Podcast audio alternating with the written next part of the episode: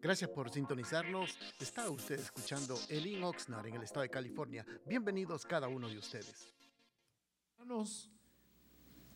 En la carta que el apóstol Pablo escribió a los Efesios, capítulo número 5, este es el pasaje de la Biblia que se lee en casi todas las bodas. Y es por la misma razón muy conocido, pero vamos a eh, volver a él para tomar algunas enseñanzas importantes. Efesios capítulo 5, el versículo número 22 nos dice, las casadas estén sujetas a sus propios maridos como al Señor.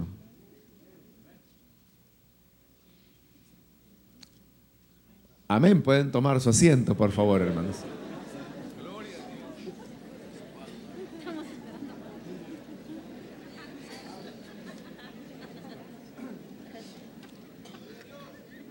Vamos a ir mitad y mitad. Así que las hermanas no se preocupen que después va la otra parte.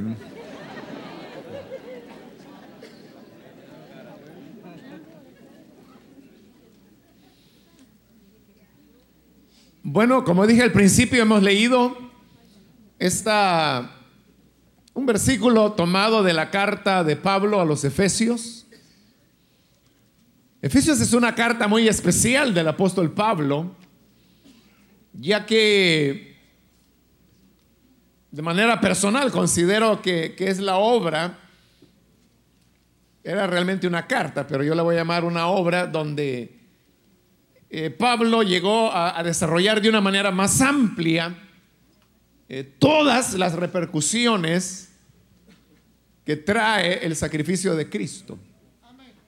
Repercusiones que en la generalidad de los escritos del Nuevo Testamento hablan a nivel eh, muy personal, o sea, eh, qué es lo que la redención de Cristo significa para mí, qué es lo que significa para otras personas. Pero en esta carta Pablo eh, toma una dimensión universal y no solamente habla de lo que la redención significa para una persona en particular o para un pueblo en particular, como es el caso de Israel, sino que habla de, los efectos del sacrificio y la redención de Cristo a nivel universal. Y cuando hablo universal me refiero eh, a todo lo creado, visible o invisible, como él mismo lo menciona en esta epístola. Ahora, para entender cuál es el propósito o, el tema más bien que Pablo desarrolla en esta carta, primero es necesario entender eh, qué origina esta reflexión del apóstol. Y es que cuando eh, el pecado se introdujo en el mundo, el pecado comenzó a provocar eh, una serie de separaciones. Es decir, que todo lo que Dios había creado eh, unido, el pecado vino a separarlo, vino a destruirlo. Cuando Adán y Eva pecaron en el huerto del Edén, una serie de separaciones comenzaron a darse rápidamente. En primer lugar, cuando el hombre y la mujer comen del fruto prohibido, ellos murieron espiritualmente. Y morir espiritualmente significaba que se había producido una separación entre Dios y el hombre por causa del pecado. Pero además de eso, también se produce una separación del el hombre consigo mismo, ya que antes de la caída, la Biblia dice que el hombre y la mujer estaban desnudos y no se avergonzaban. Pero el primer efecto después de la caída es que ellos sienten vergüenza de estar desnudos y por eso ellos se hacen delantales, como dice la reina Valera, eh, con hojas de higuera para cubrir su desnudez. Eso significa que ahora el hombre sentía vergüenza de sí mismo, sentía vergüenza de su propio cuerpo. Y por esa razón ahora, repito, se estaba dando una separación de él con él mismo. Luego, cuando viene el momento en que Dios le confronta y le pregunta que si acaso había comido del árbol, Viene Adán y dice, no, responde a la pregunta, sino que dice, la mujer que tú me diste, ella me dio de comer y yo comí.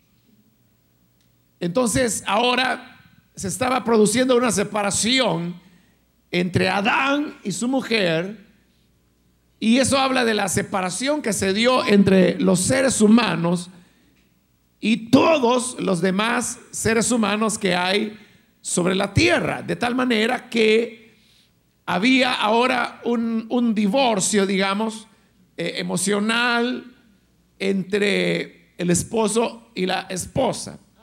Aunque en general se da en todas las relaciones humanas, pero lo vamos a dejar ahí, la relación de matrimonio. Luego la mujer es preguntada y se le dice, que si ella había comido del árbol prohibido. Y viene la mujer y dice, la serpiente es la que me engañó y yo comí. Ahora la mujer está echándole la culpa a la serpiente y eso está estableciendo otra separación más y es la separación que se da entre el hombre y la naturaleza. Bueno, de ahí en adelante, el libro de Génesis se va desarrollando en una serie de separaciones que cada vez se dan con mayor frecuencia y de una manera más profunda, hasta llegar a situaciones en las cuales Dios tiene que intervenir, como lo hace con el diluvio, como lo hace con la torre de Babel, como lo hace más adelante con las ciudades de Sodoma y Gomorra, como lo hace más adelante al crear un pueblo para sí, que sería el pueblo de Israel, y así podríamos continuar esa larga historia de separaciones y divisiones que el pecado ha venido a provocar. Si nosotros echamos un vistazo al mundo hoy en día, veremos que los problemas en el mundo son problemas que se han dado por causa de la separación. Si uno piensa, por ejemplo, en el conflicto árabe-israelí, es porque ahí hay una separación entre hermanos, pues ambos son descendientes del mismo padre, Abraham. Si uno piensa en, eh, bueno, toda guerra es una separación. El hambre es una separación en cuanto a los que tienen en abundancia y a los que no tienen nada. Una falta de solidaridad. Y así podríamos hablar de, de muchos aspectos donde encontraríamos que el problema fundamental son las separaciones. Ahora, estas separaciones se dan en todos los niveles. Hemos hablado que es una separación de Dios con el hombre, es una separación del hombre consigo mismo, es una separación del hombre con su prójimo, es una separación del hombre con la mujer, de la mujer con su esposo, es una separación de padres a hijos, es una separación del hombre con la naturaleza, es una separación de pueblos con otros pueblos, es una separación de los que tienen y los que no tienen, es una separación que conlleva a las guerras y eso afecta el universo entero. Entonces cuando Pablo se pone a reflexionar en la redención que Cristo vino a traer, Pablo llega a la comprensión que realmente no era posible que la redención de Cristo, si el propósito de ella es reparar el daño causado por el pecado, no era posible, repito, que esa reconciliación en Cristo fuese únicamente en el nivel más básico que sería de restablecer la relación entre el hombre y su creador, que en este caso se convierte en su salvador. Pablo veía que si en realidad Jesús y su sacrificio es la base para la redención del pecado, este sacrificio necesariamente tiene que tener repercusiones a nivel universal. Y ese precisamente es el tema que él desarrollará en esta carta a los Efesios. En el capítulo 1 de esta epístola, uno encuentra lo que serían los versículos claves que sirven para interpretar toda la carta y son los que encontramos, como dije en el capítulo 1, en los versículos 9 y 10, donde dice el apóstol dándonos a conocer el misterio de su voluntad. Es decir, Dios tiene una voluntad, un propósito que estuvo oculto en el pasado, pero que ahora se ha dado a conocer. Por eso lo llama misterio. Dice, según su beneplácito, el cual se había propuesto en sí mismo. ¿Cuál era ese beneplácito? ¿Cuál era esa voluntad? Dice el versículo 10, de reunir, reunir todas, todas las cosas en Cristo, en la dispensación del cumplimiento de los tiempos, así las que están en los cielos como las que están en la tierra. Por eso le digo que estos versículos son la clave para la interpretación de toda esta epístola, porque dice que el gran propósito de Dios, o, si usted quiere llamarle de otra manera, el gran sueño que Dios tiene, es reunir en Cristo lo que estaba separado. Lo que el pecado separó, ahora Dios quiere reunirlo de nuevo en Cristo y dice que lo hará en la dispensación del cumplimiento de los tiempos. Es decir, que cuando la historia llegue a su final, nosotros de antemano conocemos ya el final de esa historia. Y el final es que Dios terminará reuniendo todo lo que el pecado había separado, pero no solamente está reconciliando al hombre con Dios, lo cual ocurre, sino que dice que reunirá todas las cosas y luego va más allá y dice así las que están en los cielos como las que están en la tierra. Es decir, que los efectos del pecado no solamente han tocado este planeta, sino también los cielos, las esferas celestes, como lo menciona ahí y como también más adelante, en el capítulo 6, Pablo habla acerca de las huestes de tinieblas que se mueven en el aire, habla de los principados, de las potestades, que dice están en oposición a nosotros y por ello el, propósito de Dios es reconciliar no solo lo que está en la tierra, sino también lo que está en el cielo. Esa es la idea de Efesios, que es donde encontramos estas recomendaciones acerca del matrimonio. Ahora, como lo he dicho, probablemente en alguno de los retiros pasados, no podría asegurárselo, Pero a lo mejor sí, realmente Pablo no está hablando en este pasaje de recomendaciones para el matrimonio como normalmente se interpreta el pasaje, sino que como la misma escritura lo dice, él está haciendo lo contrario de lo que nosotros normalmente entendemos, porque nosotros decimos, Cristo en su relación con la iglesia es un ejemplo de cómo debe el esposo relacionarse con la esposa. Eso es lo que nosotros decimos, pero Pablo lo que está diciendo es lo contrario. Lo que él está diciendo es que el matrimonio, la relación entre un esposo y una esposa, nos enseña, nos ilustra la relación que hay entre Jesús y su iglesia.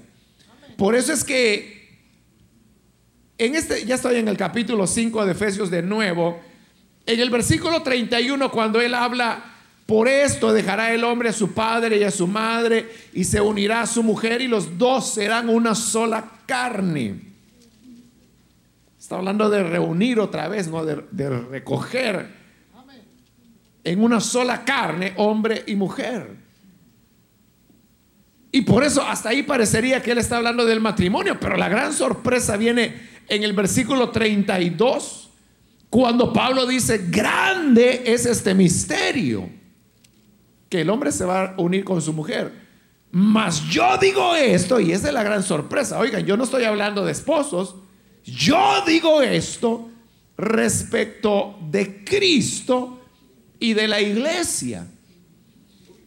Y eso va dentro del orden del pensamiento de esta carta. Que si el tema es cómo Dios está reuniendo todas las cosas en Cristo, entonces el tema verdaderamente es la iglesia, la relación de Cristo con su iglesia, porque en esto de reunir todas las cosas, Dios hace algo sorprendente que es desarrollado ahí a la altura ya del capítulo 2, 3 de esta carta a los Efesios, y es cuando Pablo explica que el acto más grande que Dios hace de reunir las cosas es cuando Cristo se une con su iglesia. Pero se une de una manera tal que llegan a ser un cuerpo. La iglesia somos el cuerpo de Cristo. Cristo es nuestra cabeza y así como la cabeza está unida al cuerpo, la iglesia es un solo cuerpo con Jesús.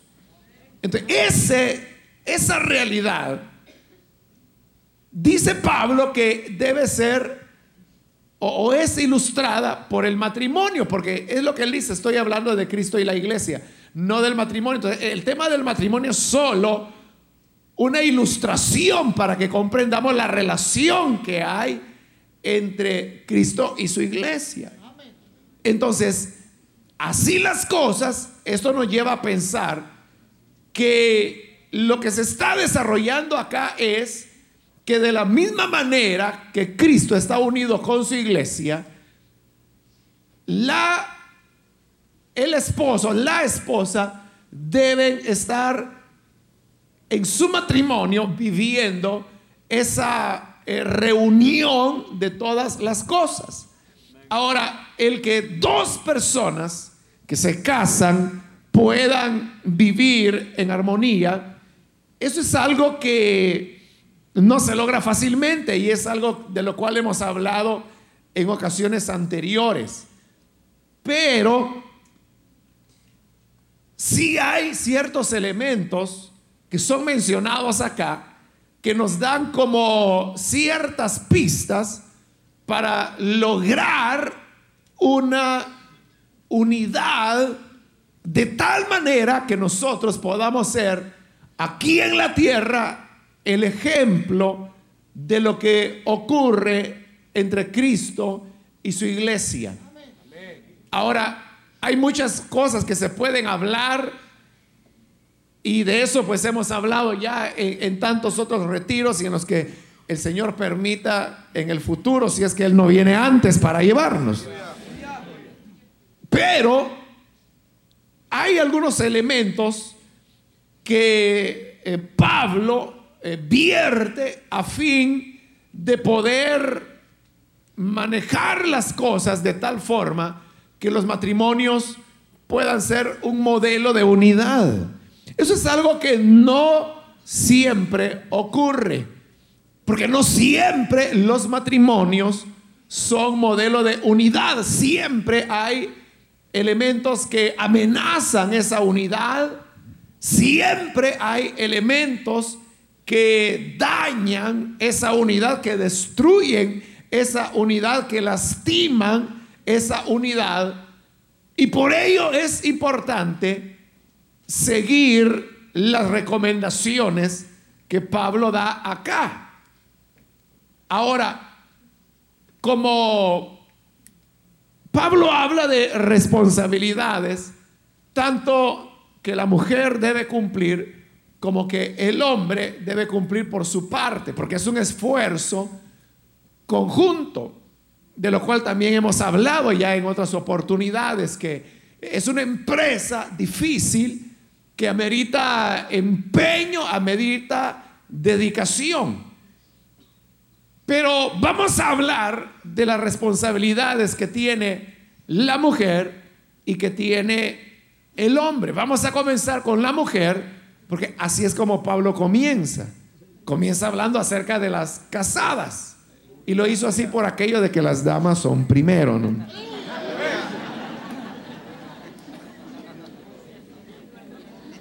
Leímos en el versículo 22 que dice, las casadas estén sujetas a sus propios maridos como al Señor. Hay una verdad que Pablo está tocando acá, y es que no se puede reunificar o unir aquello que tiene dos cabezas no, no es posible. Y como estamos hablando del matrimonio en relación a Cristo y su iglesia, si en el matrimonio hay doble mando, es decir, el esposo toma decisiones, pero la esposa también toma decisiones, eso equivaldría a que Cristo toma decisiones y la iglesia toma también decisiones. Pero esa iglesia no podrá funcionar. Jesús dijo muy claramente que era necesario tener fidelidad y reconocimiento de una sola autoridad. Jesús lo dijo claramente, nadie puede servir a dos señores. Porque o amará a uno y aborrecerá al otro. Y luego dijo, no podéis servir a Dios y a las riquezas. Es decir, no es posible que Cristo quiera servir a Dios mientras la iglesia quiera tener otros ídolos a los cuales desee servir. Esa iglesia simplemente no será iglesia, no será cuerpo de Cristo. Y lo mismo ocurre en el matrimonio. Si hay dos cabezas, entonces será difícil el poder lograr la unidad dentro de ese matrimonio.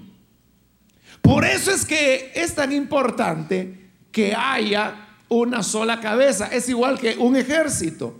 Imagine usted que hay eh, dos generales que tienen igual autoridad sobre el mismo ejército y al mismo tiempo, ese será un ejército que seguramente será derrotado. Debe existir una sola cabeza. Por ello es que cuando durante la Segunda Guerra Mundial las tropas aliadas desembarcaron en Francia para comenzar la, guerra por Europa contra la Alemania nazi, ahí había participación de muchas naciones, pero habían ciertas naciones que tenían una participación más preponderante en esa invasión, como era los ingleses, los franceses, los canadienses y los estadounidenses. Pero aunque eran cuatro naciones diferentes, con ejércitos diferentes, y cada ejército con su estado mayor, con sus generales, no obstante, había una sola cabeza de esa, eh, que sería batalla, eh, el famoso día de que se considera como la movilización militar más grande en la historia de la humanidad. Pero todo estaba bajo la dirección de, un solo hombre, que era el general Eisenhower. Y él era el responsable de todo, el que tenía que dar la, la voz final. Si usted conoce la historia, sabrá que el día de se había ido posponiendo a causa del mal clima que no permitía el desembarco. Y el problema es que en la medida que los días pasaban, era peligroso porque había una concentración de cientos de miles de soldados en Inglaterra. Y eso era muy fácil que la inteligencia nazi lo pudiese descubrir. No podían darse el lujo de esperar mucho tiempo, pero tampoco podían lanzar las tropas a un mar embravecido porque no iban a ser los nazis quienes los derrotaran, sino el mar. De manera que ese día, 6 de junio, si no estoy mal, fue el día de, es cuando Eisenhower toma la decisión que se produzca el desembarco, aun cuando el clima no era el más favorable. Pero él sabía que no podía detenerlo más y había el riesgo que, el viento dificultara la operación, pero él decide lanzarla.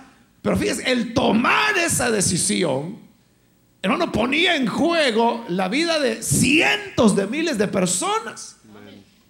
Pero afortunadamente ese día, si bien no era un mar tranquilo el que había, no, no era lo suficientemente agitado como para impedir la operación militar, la cual se logró eh, con, éxito y aunque hubieron bajas, fueron mucho menos de lo que esperaban que pudieran ocurrir. Bien, pero eso es un ejemplo de cómo cuando hay una sola cabeza, las cosas marchan bien. Y por eso es que dentro del matrimonio se necesita que haya una sola cabeza. Cuando hay una sola cabeza, entonces es mucho más fácil que se pueda producir ese sueño de Dios y es el de reunir a los esposos. Aquella separación que se dio en el jardín, en el huerto, en Edén, cuando Adán dijo, la mujer que me diste me dio de comer, ahí se produjo una, una separación que ahora en Cristo Dios quiere remediar y quiere reunirlos de nuevo para que sean una sola carne, como era el propósito de Dios. Porque recuerde de dónde salió Eva. Eva salió de, la costilla de Adán. Entonces, ¿qué era Eva? Era un pedazo que le habían quitado a Adán. Y por eso es que cuando Adán la vio, dijo, esto es ahora hueso de mis huesos y carne de mi carne. Pero ahora, si al tomar Adán a Eva como su mujer, ella llegaba a ser una carne con él. Él recuperaba su costilla. Pero ese anhelo de Dios, de, que ellos estuvieran reunificados, se echó a perder por causa del pecado, pero ahora, por la redención de Cristo, Dios quiere hacerlo. Pero ahora, para que esto sea posible, dice Pablo, las casadas estén sujetos a sus estén sujetas a sus propios maridos como al Señor. Se necesita que haya una sujeción. Y obviamente ahí está diciendo claramente que es la mujer la que debe sujetarse a su esposo. En otras palabras, es el hombre la cabeza del hogar. Es, el hombre el jefe del hogar. Ahora, uno podría hacerse aquí la pregunta, ¿por qué es la mujer la que debe sujetarse al hombre y no el hombre quien debe sujetarse a la mujer? Estas palabras o esta pregunta cobra fuerza cuando se dan situaciones como por ejemplo que la mujer tiene un mejor salario que el hombre. Entonces dice, ¿por qué yo tengo que sujetarme a mi esposo si soy yo la que aporto la, mayor cantidad de dinero? O ella dice, bueno, si él vino a vivir a mi casa, e, e, es mi casa que me dejaron mis papás. Entonces, ¿por qué yo tengo que sujetarme a él si él es inquilino mío?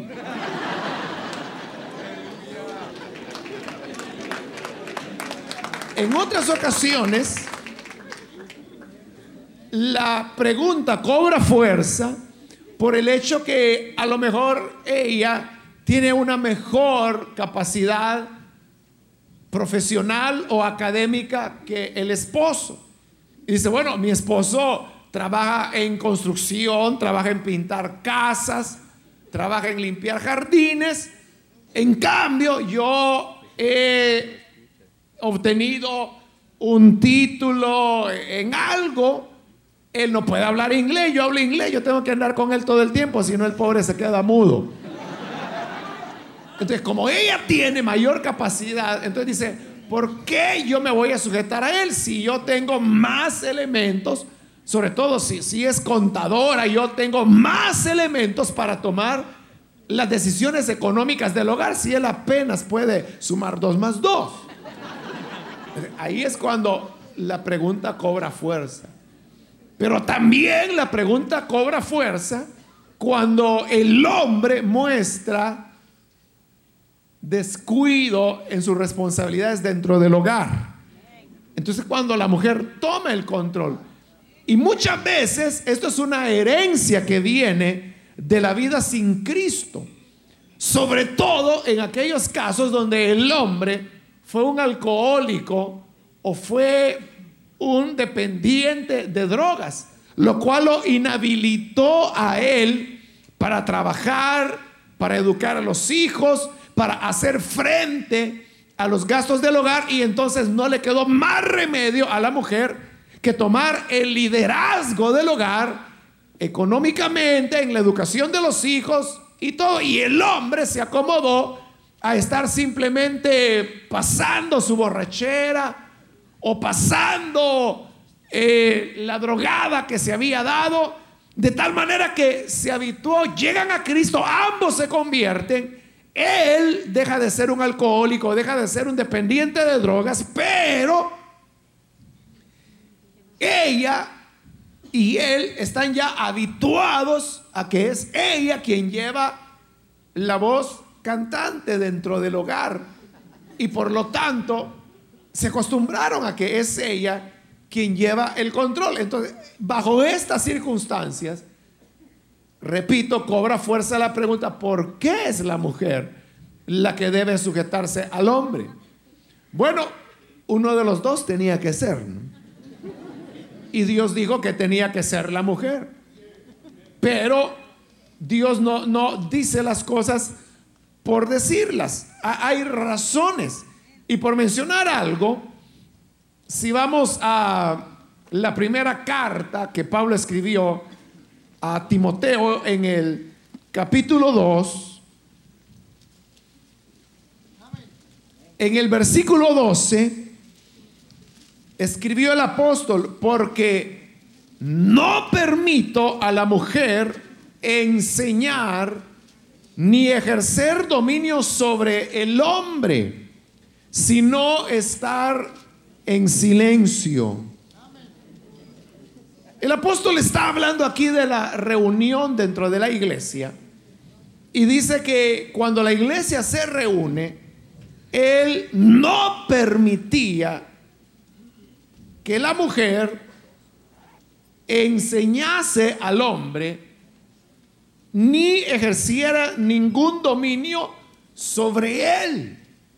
¿Por qué? Porque la mujer no es capaz de poder enseñar algo. No es esa la razón, porque eso hay que aclararlo. Si Dios dice que es la mujer la que debe sujetarse al hombre, no lo dice porque la mujer sea menos inteligente.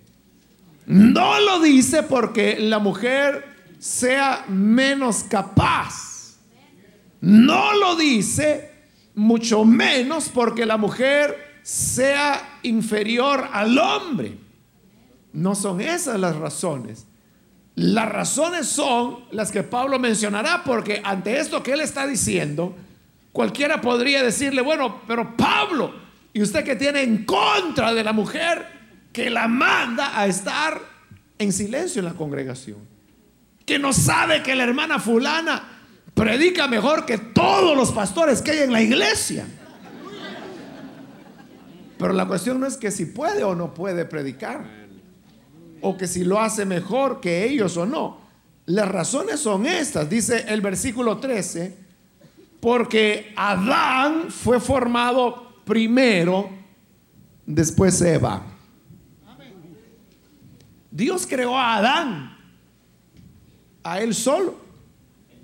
Y Adán comenzó a hacer varias cosas antes que la mujer existiese. Adán comenzó a trabajar el huerto del Edén. Adán fue quien le puso nombre a todos los animales. ¿Cuánto tiempo tomó eso? No lo sabemos, pero Adán vivió un tiempo sin que la mujer existiese.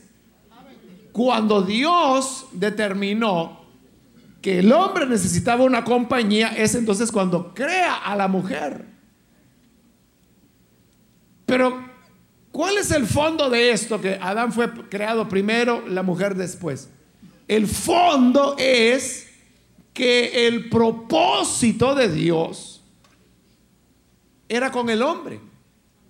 Y la mujer fue creada como un complemento del hombre. Y por esa causa es que la mujer no puede enseñar al hombre, no puede tener dominio sobre el hombre, y es por eso que el hombre no puede estar sujeto a la mujer, porque es tergiversar el orden del propósito de Dios. En segundo lugar, en el versículo 14 dice, y Adán no fue engañado, sino que la mujer siendo engañada, incurrió en transgresión. Cuando la serpiente dijo a Eva, el día que coman del árbol del conocimiento del bien y del mal, serán como dioses. Ah, pues sí, dijo Eva. Y lo creyó. Y le creyó al diablo. El hombre no creyó. Ahora usted preguntará, ¿y si no creyó, por qué comió? Por pura rebelión, por desobediencia. Pero él estaba consciente que Satanás estaba mintiendo. Eva no, ella fue engañada. ¿Y por qué fue engañada?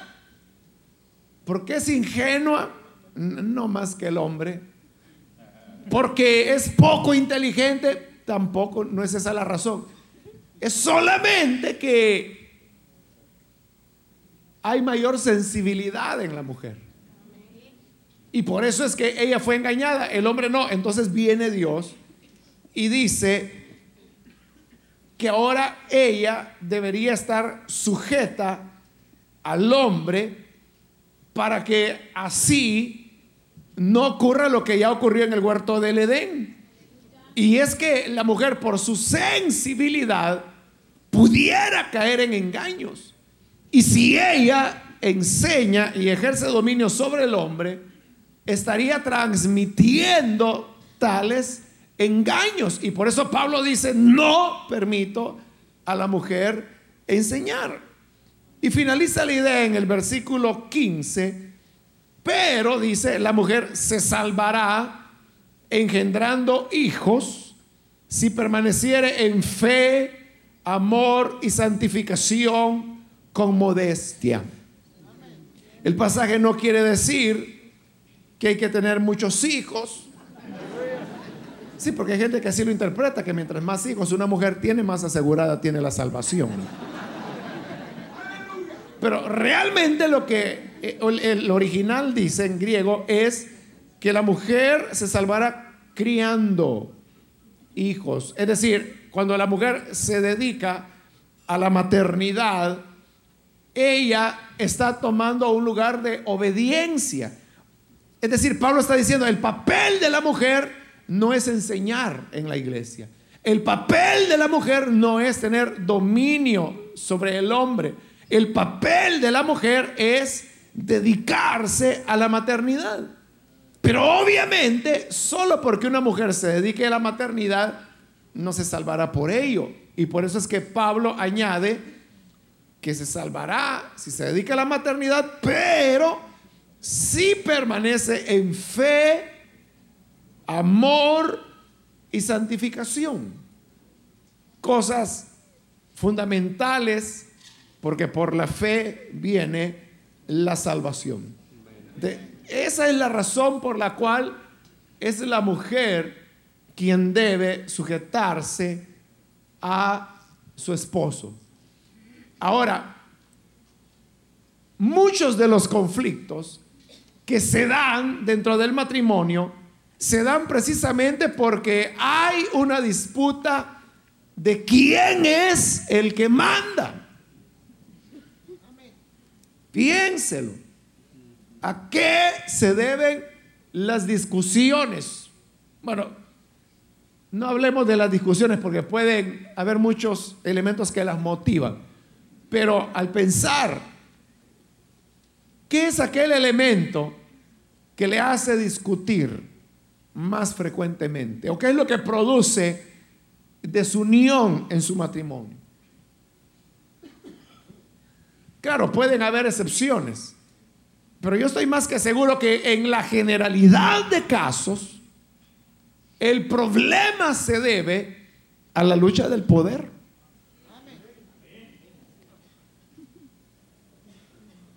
Porque esa es la táctica de Satanás.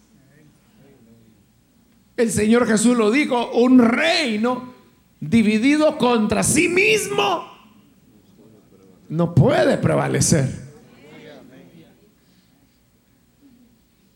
Y Satanás sabe tan bien eso que Jesús dijo, nunca Satanás echará fuera a Satanás. Nunca Satanás va a dividir su reino porque él sabe que todo reino dividido no puede prevalecer. Y Satanás sabe que todo matrimonio dividido no podrá prevalecer. Entonces, ¿cómo provocar la división? ¿Cómo la provoca en las naciones? ¿Cómo la provoca en las iglesias? ¿Cómo la provoca en los centros de trabajo? Y es que haya quien desafíe la autoridad.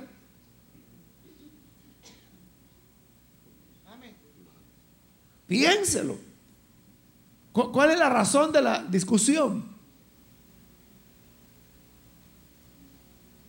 Si hubiese un reconocimiento del hombre como cabeza del hogar, muchas de esas diferencias, conflictos cesarían. Ahora, ¿hasta dónde debe llegar la sujeción de una mujer?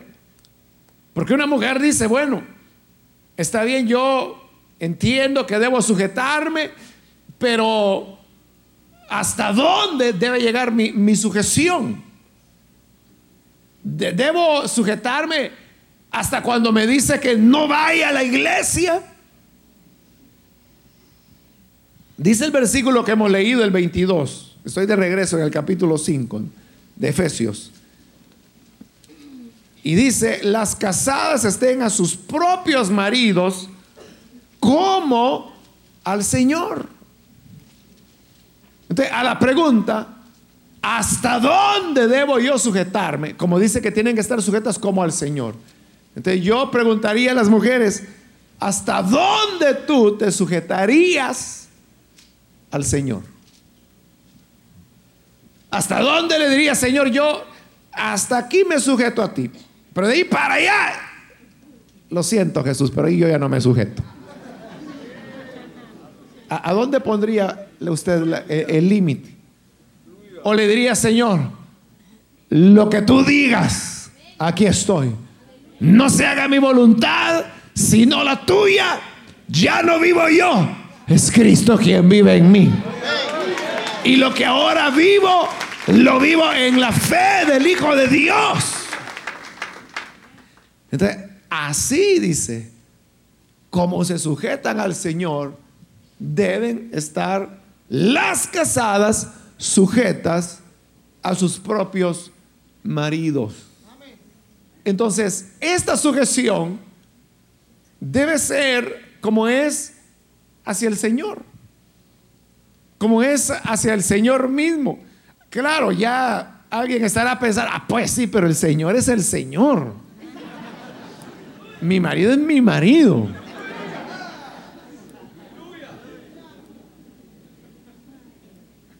Pero de nuevo, piénsenlo, piénsenlo. Suponiendo que no cambian las cosas, que oyeron esta enseñanza, pasaron de noche, no, no captaron nada. Y las cosas siguen tal como están. No hay cambios, sigue igual. Entonces, ¿cómo, ¿cómo ve su matrimonio de aquí a cinco años? Digamos en el 2010, ¿cómo lo ve? Al no cambiar nada. O dentro de 10 años, en el año 2015, ¿cómo ve su matrimonio? Ay, no, primero Dios, yo espero que esté terminado.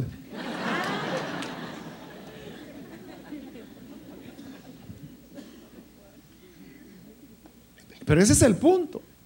O sea, solo hay dos opciones. Una es seguir lo que la Biblia dice, obedecer. Y lo otro es no obedecer, lo cual es pecado, y seguir adelante. Pero ¿qué ocurre si se sigue adelante sin obedecer? Piénselo.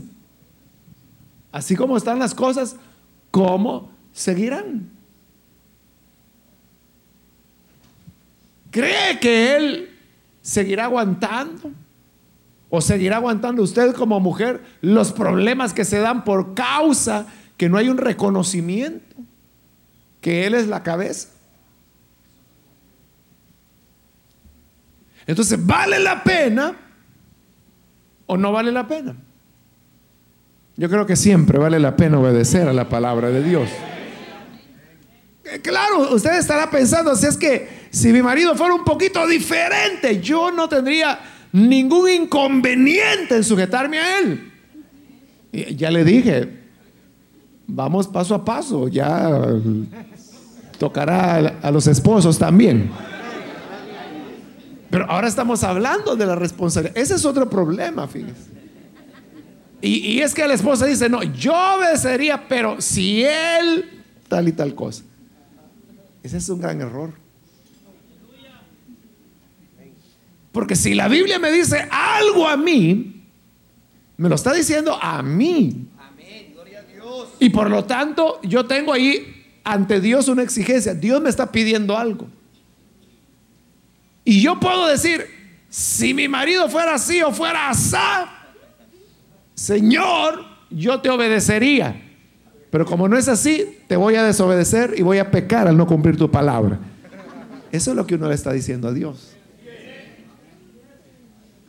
Pero lo que uno debe hacer es que si Dios me pide algo a mí, yo voy a hacer lo que Dios a mí me pide. Ahora, si la otra persona no es como yo quisiera, eso no me exime de mi obligación de obedecerle a Dios. Siempre estoy obligado a obedecerle. No puedo desobedecer bajo la excusa que otros no están obedeciendo. Cada uno de nosotros somos responsables. Ahora, yo quiero terminar con un último aspecto en este versículo 22, y lo leo de nuevo, que dice, las casadas estén sujetas a sus propios maridos. A sus propios maridos. O sea, no tienen que estar sujetas a la mamá.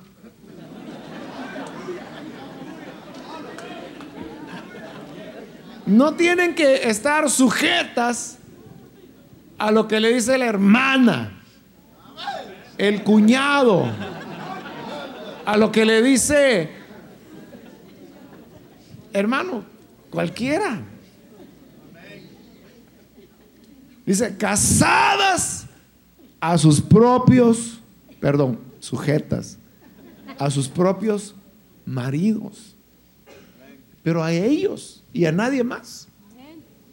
Es que yo le fui a decir a mi mamá esto, esto y esto, y mi mamá me dijo que así son todos los hombres.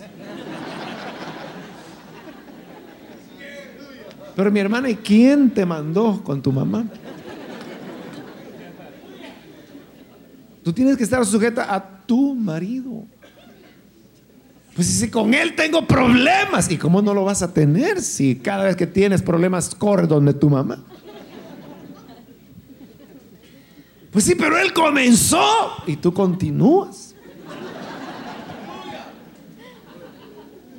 Pero en el momento en que la persona se comienza a sujetar a su marido, porque a eso llama la Biblia, no dice que hay que seguir el consejo, la idea de, de, lo que dijo la vecina, de lo que dijo el grupo de amigas, de lo que ponerle, no, mira, los hombres así son, vos hacele aquí, hacele allá, no le planché la ropa, no le hagas aquí.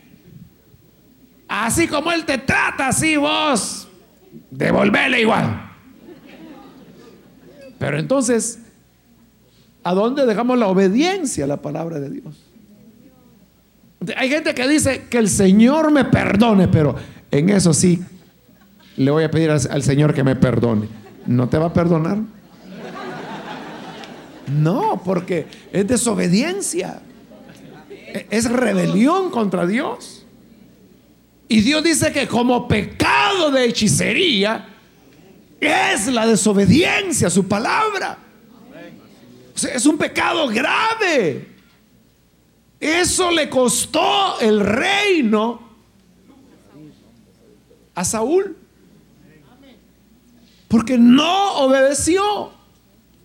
Fíjese, Incluso la desobediencia de él fue parcial, porque él obedeció en varios aspectos.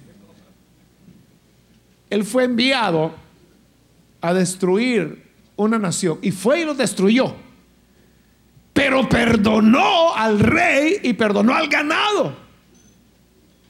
su obediencia fue parcial y por lo tanto su desobediencia también era parcial porque había obedecido en unos aspectos pero había desobedecido en otros.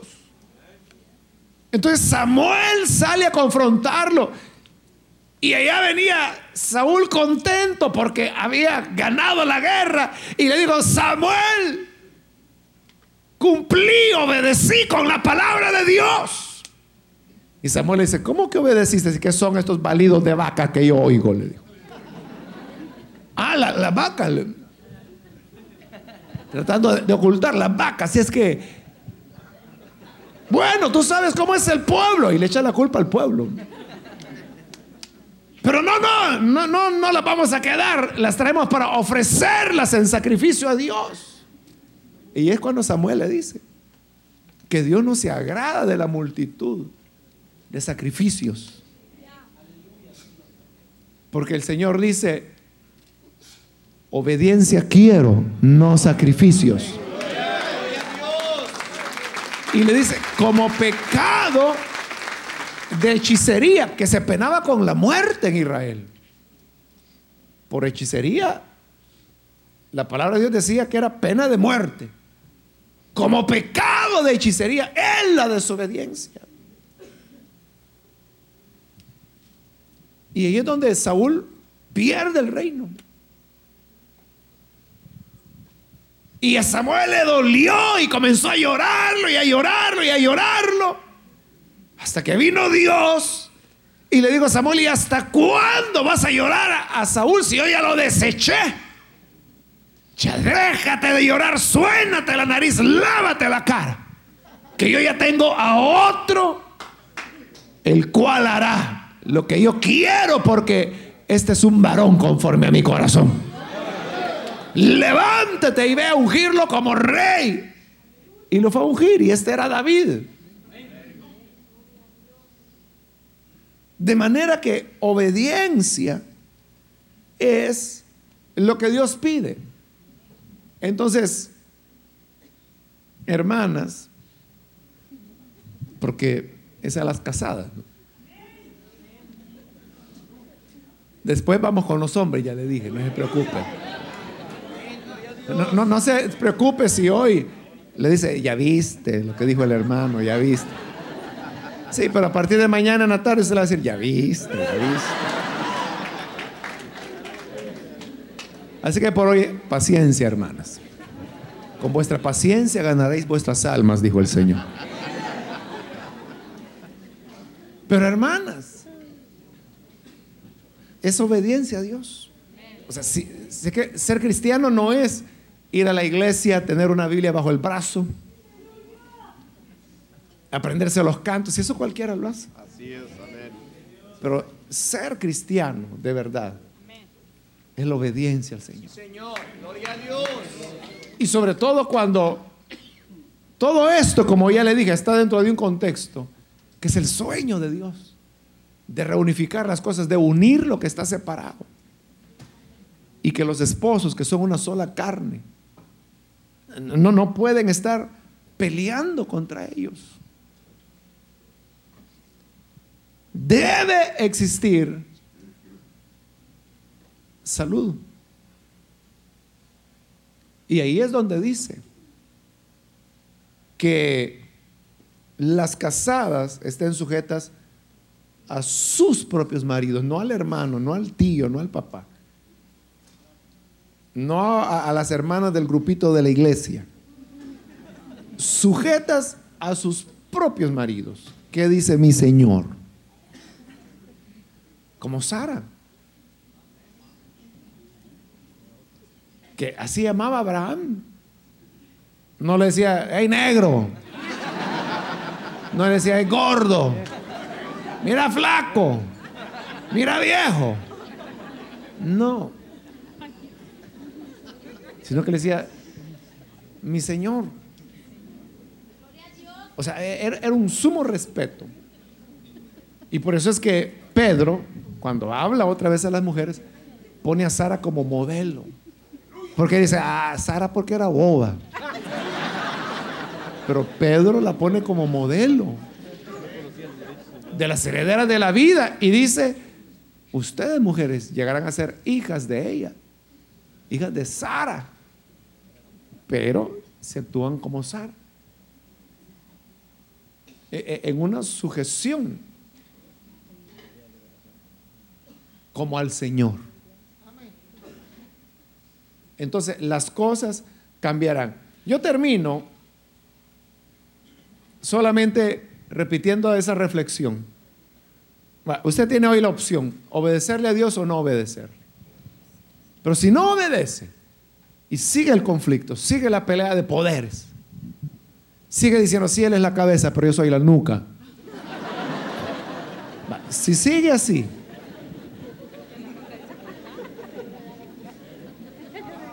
entonces, ¿cómo ve su matrimonio? De aquí al año 2010, ¿cómo lo ve? ¿Cree que las cosas habrán mejorado? ¿Cree usted que él finalmente va por vencido y decir, vaya, pues está bueno, ya, toma el control de la casa, va. Aquí estoy, decime qué querés, que lave los platos, que, ¿qué?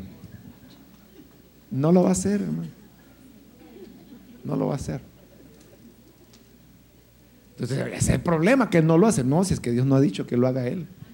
Dice que es usted quien tiene que hacer. E, entonces, e, es una cosa muy interna, ¿entiende? Algo entre usted y Dios. Que Dios se lo pide y Dios le dice, mira, haz esto. No, no, podemos ser más sabios que Dios, no podemos tener mejores ideas. No podemos decirle, Dios es que esto tú lo escribiste hace dos mil años y ahora estamos en el siglo XXI, las cosas han cambiado, hoy ya el asunto es diferente, eso está bueno allá para Afganistán, pero aquí no.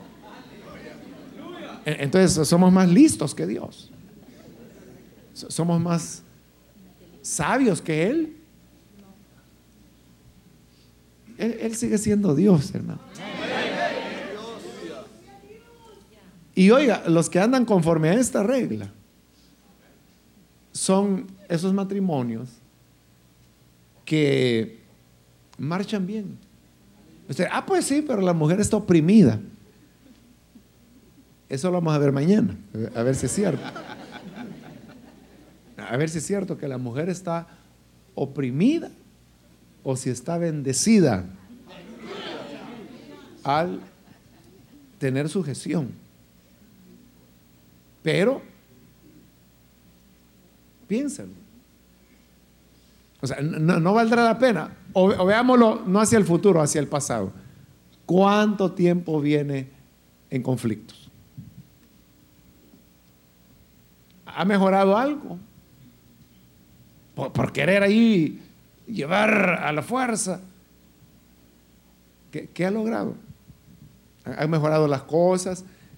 ¿Siente usted que hoy hay menos conflicto que antes? ¿Siente que se entienden mejor? ¿Siente que su matrimonio está creciendo, se está enriqueciendo? No materialmente, sino en su relación. ¿Siente que las cosas van mejorando? Entonces, si no han ido mejorando, pregunto, ¿no valdrá la pena obedecer a Dios? piénselo y tome una decisión. Vamos a orar, vamos a cerrar los ojos.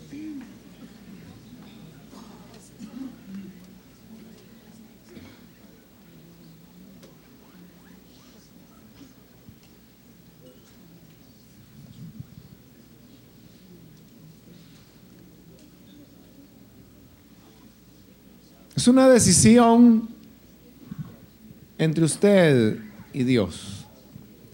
Repito, piénselo, reflexiónelo. ¿Qué ha logrado en sus intentos de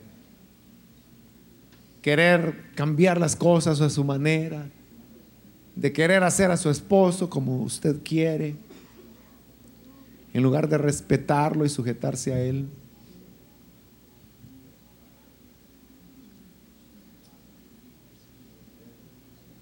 Tal vez usted quiere que él sea como fue su papá. Quizás quiere que sea como fue aquel novio que usted tuvo hace años atrás. Pero no se trata de cambiarlo. Y no se trata de buscar maneras de salirse con la suya o de evitar obedecer lo que Él le dice.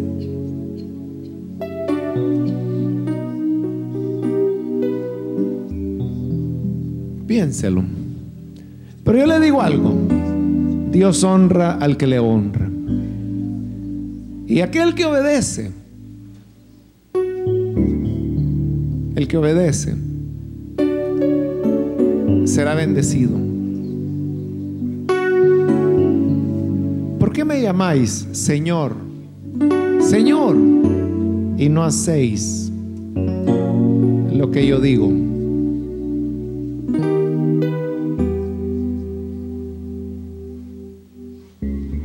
Mi padre, mi madre, mis hermanos y mis hermanas, dijo el Señor, son los que hacen la voluntad de mi.